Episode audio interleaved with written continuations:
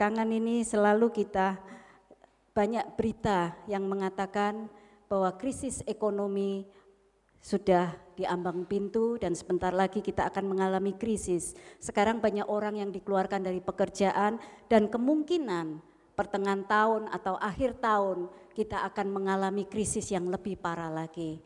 Dan itu yang di uh, seperti uh, dikatakan oleh ahli-ahli ekonomi.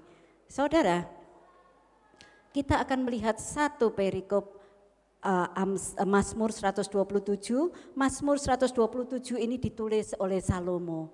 Salomo raja yang diurapi Tuhan, yang punya hikmat dan kekayaan yang tidak ada bandingnya dengan zaman sekarang ini. Tidak ada orang yang sekaya dan seberhikmat seperti Salomo. Tapi dia menulis satu pelajaran bagus untuk kita di mana kita di akhir zaman ini kita banyak mengalami masalah selain masalah ekonomi, mungkin masalah keluarga, masalah anak, banyak sekali. Nah saudara sebelum saya teruskan, ada keluarga-keluarga muda yang punya anak di bawah 10 tahun, ada banyak, ada berapa kira-kira? Pilih angkat tangannya, iya. Nah ini penting sekali untuk kita yang punya anak masih kecil. Saudara, mari kita baca Mazmur 127. Ayat yang pertama, Jikalau bukan Tuhan yang membangun rumah, sia-sialah usaha orang yang membangunnya. Jikalau bukan Tuhan yang mengawal kota, sia-sialah pengawal berjaga-jaga. Ayat kedua, sia-sialah kamu bangun pagi-pagi dan duduk-duduk sampai jauh malam dan makan roti yang diperoleh dengan susah payah, sebab Tuhan memberikannya kepada yang dicintainya pada waktu tidur. Perhatikan saudara, dia memberikan yang dicintainya pada waktu tidur. Nah sering kita ambil ayat ini, nah kita nggak usah terlalu sibuk, kita tidur Tuhan memberkati. Tidak, tetapi dia mengatakan yang dicintai oleh Tuhan. Ayat ketiga, sesungguhnya anak-anak lelaki adalah milik pusaka daripada Tuhan dan buah kandungan adalah suatu upah. Ayat keempat, seperti anak-anak panah di tangan pahlawan, demikianlah anak-anak pada masa muda. Berbahagialah orang yang telah membuat penuh tabung panahnya dengan semuanya itu. Ia tidak akan mendapat malu apabila ia berbicara dengan musuh-musuh di pintu gerbang. Saudara, saya beli judul perikop ini adalah prinsip hidup kemakmuran. Karena di dalam perikop ini lengkap sekali berbicara tentang penghasilan, tentang ekonomi, dan tentang keluarga. Dan banyak orang yang counseling, mereka yang beruang, dan mereka selalu mengeluh seandainya anak-anaknya hidupnya baik, dia punya menantu baik, itu sudah membuat dia sangat berbahagia. Tapi kenyataannya banyak orang kaya, keluarganya tidak baik, mereka menderita. Bagi orang yang cukupan, yang pas-pasan, mereka selalu mengatakan, kalau aku hidupku sudah pas-pasan, anakku begini lagi, itu menambah kesusahanku. Saudara, pagi ini kita belajar, saya akan baca lagi ayat yang pertama, kita akan belajar tiga prinsip dari perikop ini. Yang pertama, saya ayat pertama saya baca sekali lagi, saya akan rubah sedikit. Jikalau bukan Tuhan yang membangun rumah, saya akan rubah menjadi jikalau manusia yang membangun rumah, sia-sialah usaha orang yang membangunnya. Jikalau manusia yang mengawal kota, sia-sialah pengawal berjaga-jaga. Saudara, manusia, Salomo orang yang sangat berhikmat, orang yang diurapi Tuhan dan sangat kaya. Tetapi dia mengajarkan kepada kita sia-sia kalau kita membangun rumah dan mengawal kota dengan usaha manusia sendiri. Di dunia ini ada tiga kuasa, kuasa Allah, kuasa setan, dan kuasa manusia. Kita nggak perlu besar-besarkan kuasa setan, tetapi yang memegang peranan selalu kuasa manusia dan kuasa Allah.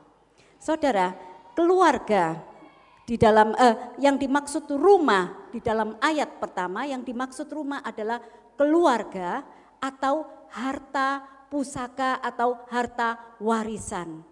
Jadi yang dimaksud jikalau manusia yang membangun rumah, jikalau manusia yang membangun keluarga, jikalau manusia yang membangun harta warisan, sia-sialah usaha orang yang membangunnya.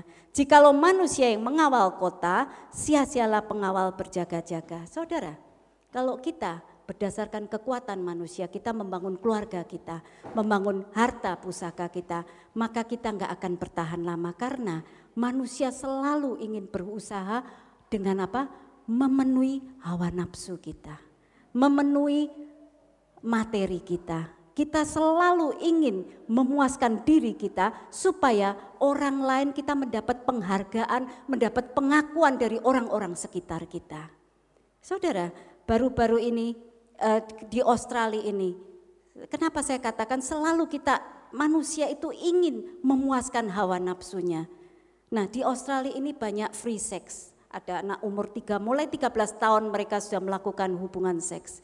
Saudara, di Australia ini mereka tidak mengajar orang dididik moralnya, tetapi mereka selalu berusaha bagaimana mereka mencari obat untuk menyembuhkan HIV, untuk menyembuhkan AIDS, bagaimana mereka membuat kondom yang makin bagus kualitasnya.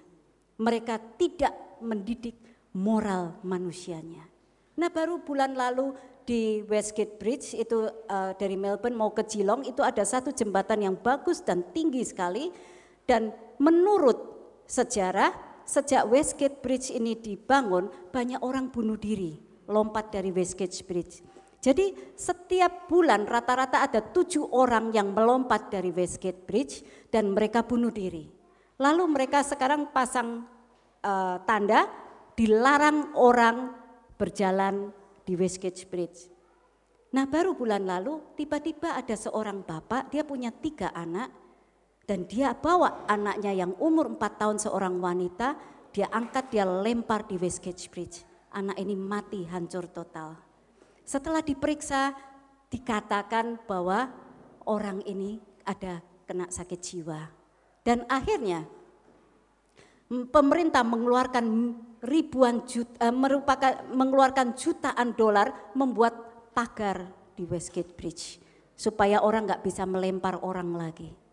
Saudara, di Australia ini pemerintah dan di seluruh dunia pemerintah sedang mendidik kita untuk kita memuaskan hawa nafsu kita. Bukan moral yang dididik, tetapi hawa nafsu manusia yang dipelihara. Sekali lagi kalau kita mau memakai kekuatan manusia, kita membangun keluarga kita, maka kita akan mengalami kekecewaan yang luar biasa. Ada satu cerita seorang uh, profesor Arman Nicoli dari Harvard University. Harvard University itu ada di Amerika dan sangat terkenal sekali. Nah, Arman Nicoli, Dr. Arman Nicoli, profesor ini dia memegang bagian psikiatri, kepala bagian psikiatri dan dia seorang yang cinta Tuhan. Dan dia mengatakan begini, setiap tahun pengajaran baru, anak-anak yang lulus dari sekolah dan masuk ke universitas selalu dia ajar dan selalu dia menanyakan kepada muridnya yang baru. Apa yang menjadi tujuan hidupmu? Selalu dia tanya setiap uh, tahun pelajaran yang baru. Dan biasanya murid-murid yang baru lulus SMA itu sangat idealis sekali. Dan selalu mereka menjawab, aku ingin hidup sukses. Lalu profesor ini dia tanya, kalau engkau mau hidup sukses, apa definisi sukses itu? Lalu mereka mengatakan sukses berarti aku harus punya relasi yang baik dengan orang tuaku, dengan anakku, dengan suami, dengan istriku, dengan keluargaku. Nah yang kedua, dia bilang, uh, murid-murid yang baru ini mengatakan, kalau aku sukses berarti aku bisa ternama dan kaya. Jadi definisi sukses anak-anak yang baru lulus dari SMA selalu mereka mengatakan relasi yang baik, hidup dengan kaya dan ternama. Lalu Profesor Nikoli dia mengajar kepada muridnya, oke okay, dia mengatakan hidup manusia dia hitung kalau kita hidup kira-kira 78 tahun, 79 tahun, hidup kita ini ada 20 ribu hari, eh 30 ribu hari, sorry. Hidup manusia ini ada 30 ribu hari. Nah kita bisa hitung sisa hidup kita itu berapa. Dari 30 ribu hari, sepertiga kita pakai untuk tidur. Jadi kita hidup dan kita bekerja itu hanya 20 ribu hari. Saudara, lalu Profesor Nikoli dia tanya kepada murid-muridnya, kalau hidup saudara tinggal 20 hari, bukan 20 ribu, 20 hari, apa yang Anda akan perbuat? Mungkin pertanyaan itu pagi hari ini untuk kita. Kalau hidup kita tinggal singkat lagi, karena kita nggak tahu kapan kita mati. Kalau hidup kita singkat, apa yang akan kita perbuat? Lalu murid-muridnya mengatakan, kalau hidupku tinggal 20 hari lagi, aku akan membuat relasi yang baik dengan Tuhan bagi yang percaya Tuhan, dengan manusia, dengan keluargaku, anakku, dengan teman-temanku dan saudaraku semua. Oke, lalu profesor ini mengatakan mulai pelajaran hari ini sampai pelajaran berikutnya engkau belajar membangun relasi yang baik. Dan di pelajaran berikutnya, pelajaran yang kedua, lalu dia mengajarkan kepada murid-muridnya, Mulai pelajaran yang kedua sampai pelajaran yang ketiga, kalian fokus kepada bagaimana untuk menjadi ternama dan kaya. Bayangkan imajinasi apa yang saudara bisa kerjakan untuk menjadi kaya dan ternama. Lalu pada pelajaran yang ketiga mereka berkumpul, profesor ini tanya, bagaimana? Dan ternyata semua muridnya mengatakan, tidak mungkin kalau kita ingin punya relasi yang baik, kita nggak mungkin untuk bisa ternama dan bisa kaya. Karena keternamaan dan kekayaan itu selalu dipenuhi dengan ambisi. Dan ambisi itu tidak ada batasnya. Dan ambisi itu yang sering merusak relasi kita dengan keluarga dan dengan Tuhan. Saudara, manusia, saya akan buktikan banyak sekali cerita manusia tidak pernah bisa membangun keluarga tanpa pertolongan Tuhan. Baru-baru ini ada, kita baca dulu Yakobus, mungkin ada ayatnya ya, Yakobus 4 ayat 1. Alkitab jelas sekali menulis,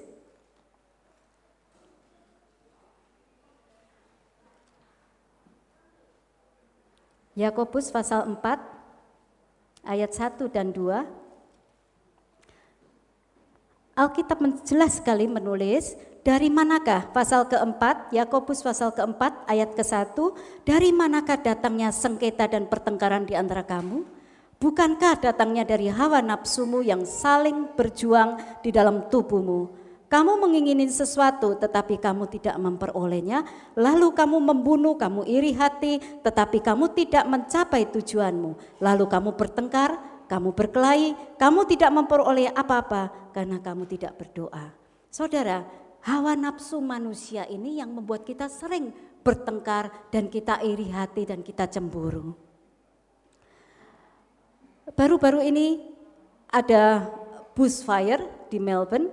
Saudara, kalau kita melihat bushfire, kita bisa ngeri sekali di berita-berita itu. Dan waktu hari Sabtu tanggal berapa itu Melbourne mencapai 47 derajat dan anginnya itu kecepatannya 120 sampai 160 kilo. Dikatakan itu tsunami api. Apinya itu begini bentuknya dan sangat tinggi sekali dan dia itu seperti saya bayangkan seperti malaikat maut gitu.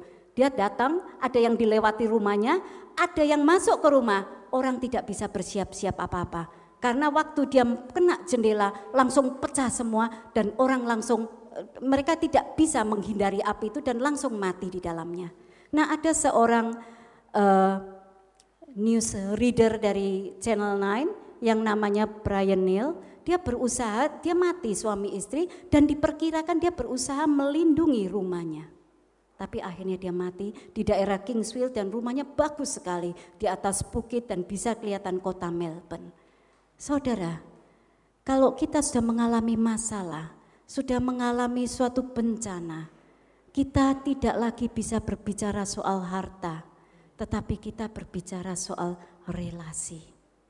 Banyak orang menangis karena apa? Kehilangan anak Ada seorang keluarga Kristen mereka lagi pergi, ini anaknya sekolah di Melbourne University yang sangat bagus sekali baru lulus mendapat pekerjaan yang terbagus dan pacarnya seorang Chinese Malaysia dan dia disuruh uh, orang tuanya yang laki ini orang Australia keluar negeri dan dia disuruh jaga rumahnya bersama adik-adiknya. Dan waktu api itu mulai menyerang mereka hanya SMS orang tuanya. Bye bye Dedi, Mam, kita sudah tidak bisa berapa, tidak bisa berbuat apa-apa dan mereka mati. Orang tua ini sangat frustrasi sekali. Saudara, manusia kalau kita membangun dengan kekuatan kita, maka kita akan mengalami suatu kesia-siaan. Dan tujuh, uh, sembilan orang bilioner baru-baru ini karena crashnya uh, share market, Eh, saham mengalami suatu crash yang luar biasa di seluruh dunia. Sembilan orang bilioner dari Jerman, Prancis, Swiss, dari Amerika bunuh diri karena saham. Saudara, manusia kalau membangun keluarga, membangun harta, mereka selalu ingin memuaskan hawa nafsu mereka, materi untuk mendapat pengakuan di mana harta itu habis, mereka merasa kehilangan semuanya dan mereka akan menghabiskan diri mereka juga. Bahkan ada yang bunuh diri membunuh seluruh keluarganya.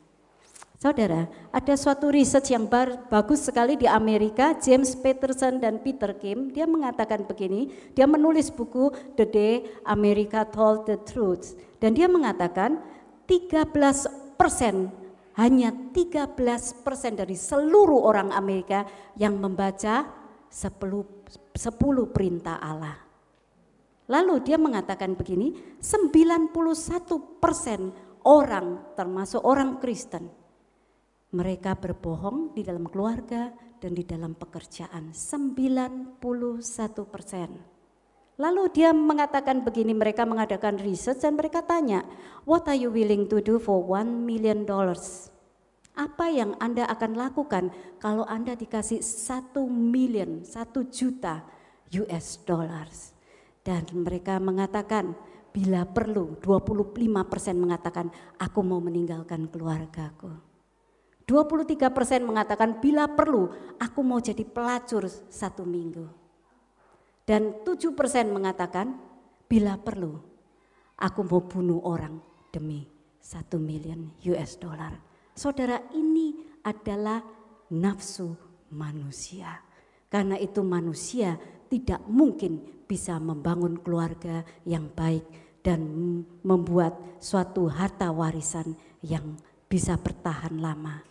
Ada satu lagi contoh tahun 1923 ada sembilan orang terkaya di dunia. Mereka berkumpul, mereka dari baja yang terbesar di dunia, dari bank yang terbesar di dunia, dari uh, Wall Street yang terkaya dan dari mana-mana. Mereka berkumpul di Chicago 1923. Lalu ada seorang reporter 25 tahun kemudian 1948 mereka mengadakan research bagaimana hidup orang-orang ini. Saudara sembilan orang yang terkaya di dunia ini 20 tahun 25 tahun kemudian mereka ada yang masuk penjara, mereka ada yang jadi buronan penjara, mereka ada yang mati bunuh diri, mereka banyak yang mati di dalam kemiskinan. Saudara sekali lagi, manusia tidak akan berhasil membangun keluarganya. Kita baca yang kedua. Ayat yang kedua, Sia-sialah kamu bangun pagi-pagi dan duduk-duduk sampai jauh malam dan makan roti yang diperoleh dengan susah payah sebab Tuhan memberikannya kepada yang dicintainya pada waktu tidur. Saudara, yang kedua, kita boleh bekerja, kita boleh berusaha, tetapi yang memberikan itu adalah Tuhan. Yang kedua, prioritas di dalam hidup ini harus Tuhan menjadi prioritas utama kita. Jangan kita lalai bahwa kita sudah mulai bekerja, kita sibuk, kita kalau lulus, kita sibuk, kita bekerja, kita melupakan Tuhan. Alkitab jelas mengatakan bahwa mata pencaharian kita itu adalah diberikan oleh Tuhan. Saudara, ada dua yang penting kalau kita prioritaskan Tuhan di dalam hidup kita. Yang pertama kita harus percaya bahwa pekerjaan kita, apa pun yang kita kerjakan itu adalah pemberian dari Tuhan. Dan yang kedua, kita jangan lupa memberikan uang kita untuk Tuhan. Tuhan gak perlu uang kita, tetapi dengan kita memberikan, berani memberi kepada Tuhan, maka kita akan diberkati oleh Tuhan dan itu menunjukkan bahwa kita prioritaskan Tuhan di dalam hidup kita. Karena uang ini adalah sekuritas kita. Ada kita rasa aman kalau kita punya uang. Kalau kita berani memberikan uang kita kepada Tuhan, kita percaya bahwa Tuhan itu adalah prioritas utama di dalam hidupku. Saudara, sering kita berpikir kalau kita lulus, kita bekerja, kita bekerja keras, kita lupakan Tuhan untuk keluarga yang masih muda suatu kali kalau engkau ditawari oleh perusahaanmu akan didapatkan gaji yang double atau yang tiga kali lipat lalu dipindahkan ke sebuah tempat. Saudara harus ingat ini, prioritaskan Tuhan. Saudara harus cari di mana tempat yang saudara akan dipindahkan itu apakah ada gereja lokal yang di mana kalian bisa melayani. Yang kedua, pikirkan bagaimana anak-anakmu, istrimu atau suamimu kalau saudara pindah. Jangan ingat gaji besarnya, tapi ingat dampaknya terhadap keluarga. Karena Tuhan sangat mengasihi keluarga. Saudara, yang yang yang kedua, biasakan berani memberi kepada Tuhan, biasakan. Jangan kita pernah hitung-hitungan sama Tuhan, karena Dia tidak pernah mau berhutang kepada kita. Nah, ada satu cerita seorang hamba Tuhan, saudara, dia mengatakan begini, istri seorang hamba Tuhan, dia mengatakan ini, kalau bukan Tuhan, kita itu sebenarnya tidak bisa hidup dan menikmati. Nah, dia mengatakan begini, waktu suatu kali dia masih kecil, mereka tiga bersaudara, papanya mendadak meninggal, tidak tahu kenapa kena penyakit dan meninggal. Lalu dia berkata kepada eh mamanya tidak bisa memelihara anaknya lagi, akhirnya mamanya jualan kue di kampung-kampung ini dari Surabaya dan mereka akhirnya pindah ke satu daerah kumuh di Surabaya, tinggal di kampung yang rumahnya itu dari bambu dan tanahnya ini lantainya ini tanah liat. Dia hidup di situ waktu dia kecil.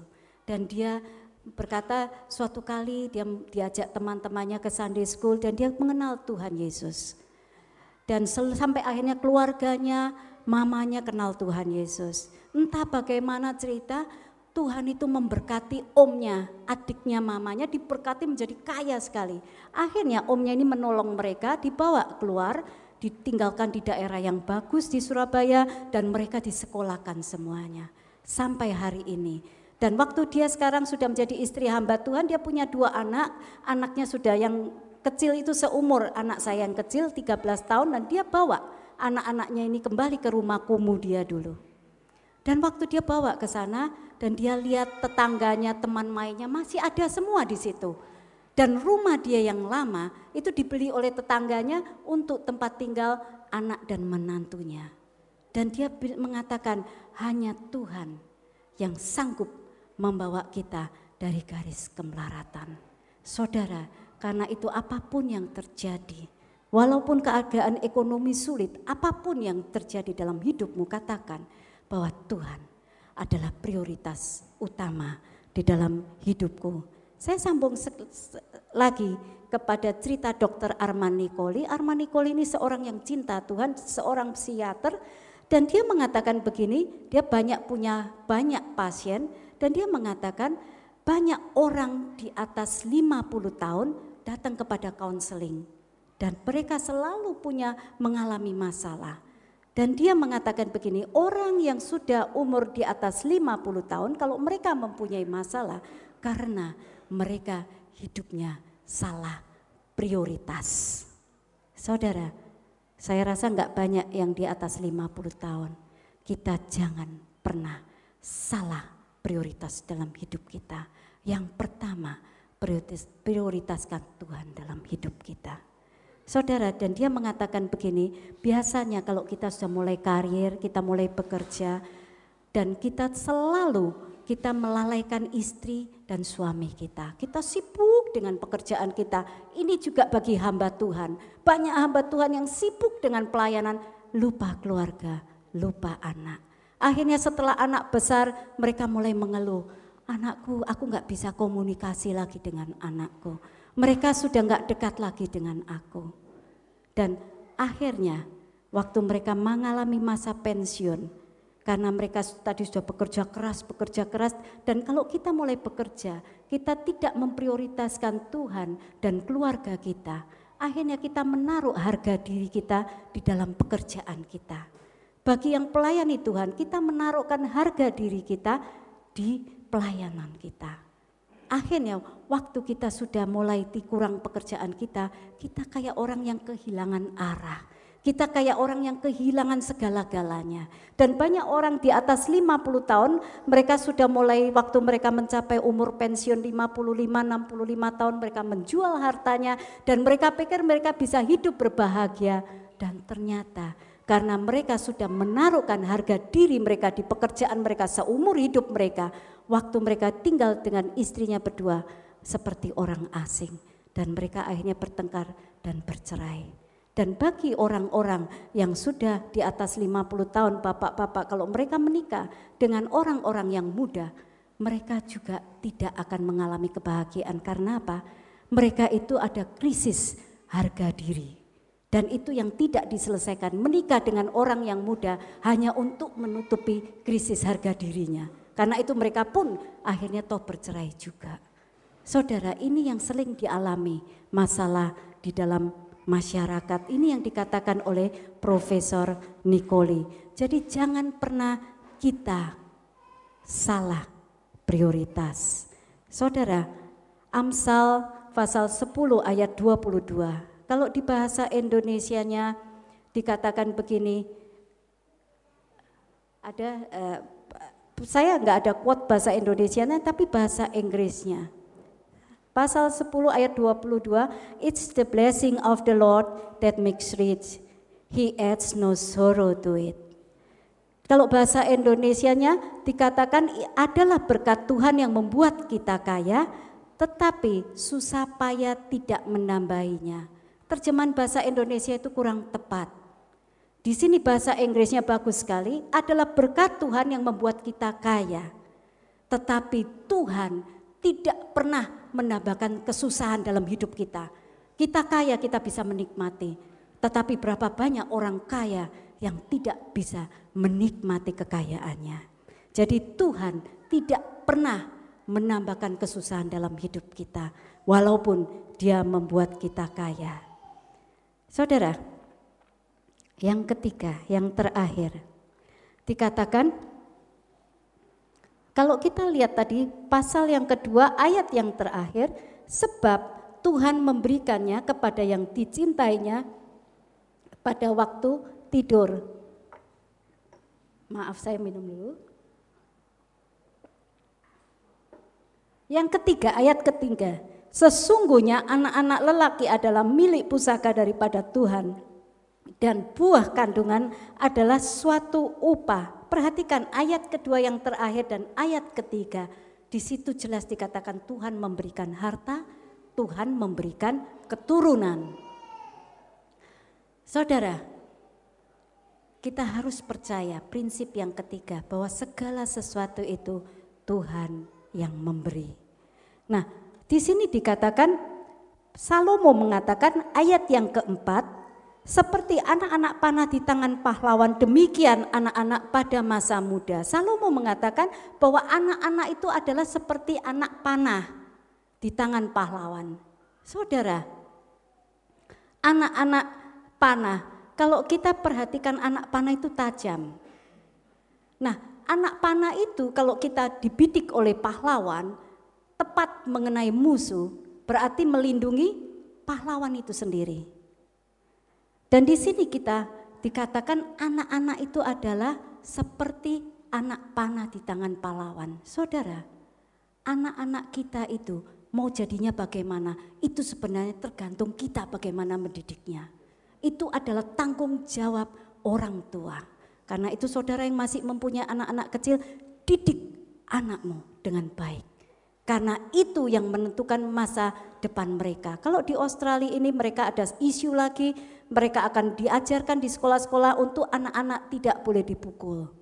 Saudara, anak-anak berdasarkan Alkitab harus dipukul, dididik. Bukan berarti kita pukul untuk menyakiti mereka, bukan. Tapi kita harus mendidik. Karena kalau anak-anak tidak dididik, mereka tidak bisa menjadi anak panah yang diarahkan dengan tepat. Saudara, kalau anak-anak sebaliknya, kalau anak panah itu oleh pahlawan itu dibidik dan diarahkan dengan tepat, anak kecil yang dilahirkan dengan keluarga yang hubungan orang tuanya baik, lalu dipelihara, dicukupi kebutuhannya, anak ini diarahkan dengan baik, maka anak ini akan bertumbuh punya rasa identitas yang baik. Dia mereka punya identitas yang jelas sehingga mereka waktu suatu kali mereka dewasa, mereka tahu apa yang menjadi tujuan hidup mereka. Apa yang mereka lakukan itu tergantung daripada kita sebagai orang tua. Kita harus mendidik anak-anak kita. Dan kita baca selanjutnya, Salomo mengatakan gini, berbahagialah orang yang telah membuat penuh tabung panahnya dengan semuanya itu, ia tidak akan mendapat malu apabila ia berbicara dengan musuh-musuh di pintu gerbang. Saudara, selain anak panah itu harus diarahkan dengan baik, yang kedua, kalau anak panah itu tidak diarahkan dengan baik, Salomo mengatakan akan mempermalukan kita sebagai orang tua. Dan Salomo mengatakan uh, begini di pintu gerbang, kenapa dikatakan akan mempermalukan? Dia mengatakan akan mendapat malu dan ia tidak akan mendapat malu. Maksudnya pahlawan atau orang tua tidak akan mendapat malu apabila ia berbicara dengan musuh-musuh di pintu gerbang. Nah, zaman dahulu di Israel, pintu gerbang itu tempat orang-orang Israel berkumpul tua-tuanya dan di situ tempat mereka mengadukan orang-orang yang salah, yang jahat dan di situ terjadi pengadilan dan terjadi hubungan bisnis. Jadi pusat kotanya, pusat bisnisnya itu di pintu gerbang. Nah di situ orang biasanya gosip, oh anaknya ini gimana, ini istrinya gimana. Dan Salomo jelas sekali mengatakan di sini, kalau kita mengarahkan anak panah dengan baik, maka waktu kita duduk-duduk di uh, pintu gerbang kota, kita tidak akan mendapatkan malu. Saudara, kalau kita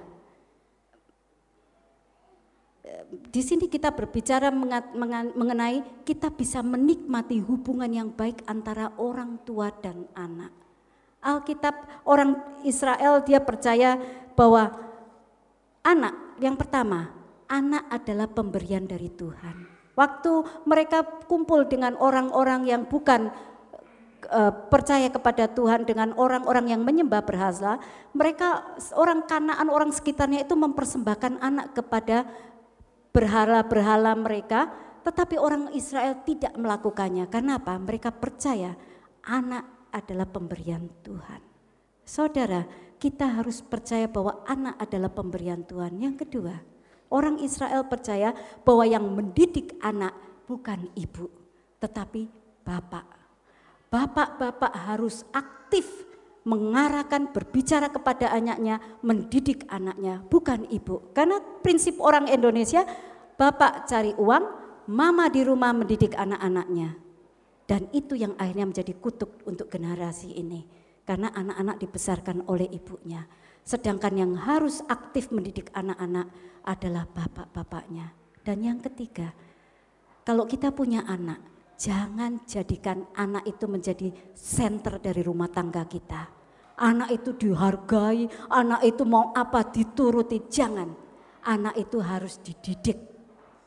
Karena anak itu, kalau anak itu harus dididik artinya dia harus tunduk kepada otoritas orang tuanya. Harus. Dan dia harus diajar bahwa ada otoritas yang lebih besar daripada kemauan mereka sendiri. Sering kita nggak sadar, anak-anak itu oh dia masih kecil, di, kita ikutin dulu kemauannya. dia sekali diikuti kemauannya seumur hidup kita akan dikuasai oleh anak kita. Dan anak yang tidak dididik oleh orang tuanya dengan baik untuk menghormati orang tuanya dan menghormati orang lain yang lebih tua, orang ini tidak akan sampai dia besar pun dia tidak akan respect dengan orang tua yang lain atau dengan otoritas yang lain. Karena itu untuk saudara yang punya anak masih kecil, didik anakmu baik-baik. Harus dipatahkan kemauannya supaya mereka tunduk kepada otoritas orang tua. Kalau mereka sudah tunduk, mereka besar pun gampang kita mengarahkan dia. Saudara, ulangan pasal 6 ayat 5 dikatakan kasihlah Tuhan alamu dengan segenap hatimu, jiwamu, kekuatanmu. Karena orang Israel sudah diajarkan untuk mereka bisa mendidik anak-anaknya. Dan di ulangan pasal 21 ayat 19 mereka dikatakan begini, di kalau ada anak-anak mereka yang walaupun sudah dididik kalau mereka nggak mau taat kepada orang tuanya mereka wajib dibawa ke pintu gerbang kota dan orang wajib melempari batu anak itu sampai mati. Di ulangan pasal 21 ayat 19. Karena itu Tuhan sangat serius dengan keluarga, dengan anak-anak kita. Saya akan ada beberapa cerita, saudara. Contohnya seorang hamba Tuhan sering sekali keluarga anak itu menjadi luka karena perbuatan orang tuanya atau uh, anak itu melukai dan akhirnya akibatnya anak itu perbuatan anak itu membuat orang tuanya luka. Saya ulangi sekali lagi, karena di sini dikatakan anak panah di tangan pahlawan. Kalau anak itu rusak, itu kesalahan orang tua. Lalu orang tua anaknya itu berbuat sesuatu yang mempermalukan orang tuanya hanya karena sakit hati terhadap orang tuanya. Dan ini yang sering terjadi. Saudara, bagi Anda yang masih muda, bagaimana Anda mempermalukan orang tuamu? Anda mempermalukan orang tuamu kalau sekolahmu gagal? Kalau punya pergaulan yang tidak baik, punya pacar yang tidak direstui oleh orang tuamu, itu engkau mempermalukan orang tuamu atau terikat dengan obat-obatan dengan segalanya dan itu cukup mempermalukan orang tuamu sebenarnya. Saya ada dua contoh keluarga yang seorang ini hamba Tuhan yang kami kenal sejak kecil anak-anaknya kira-kira seperantaran anak kita mereka orang tuanya cinta Tuhan dan sangat dan sangat aktif melayani Tuhan.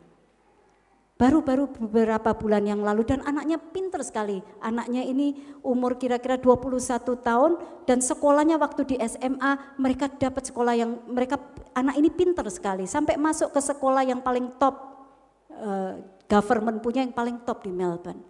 Saudara, waktu dia mencapai SMA 2, SMA 3 anak ini mulai berubah hidupnya. Dan waktu dia lulus dari uni, eh dari SMA-nya year 12, dia nggak mau melanjutkan lagi ke uni. Dan dia berkata kepada orang tuanya, Dad, Mom, sekarang aku sudah di atas 18 tahun, aku berhak hidup sendiri.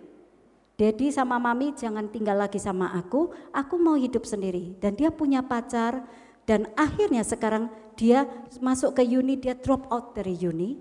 Dan dia tidak mau lagi percaya kepada Tuhan, dan mereka tidak mau lagi urusan dengan orang tuanya.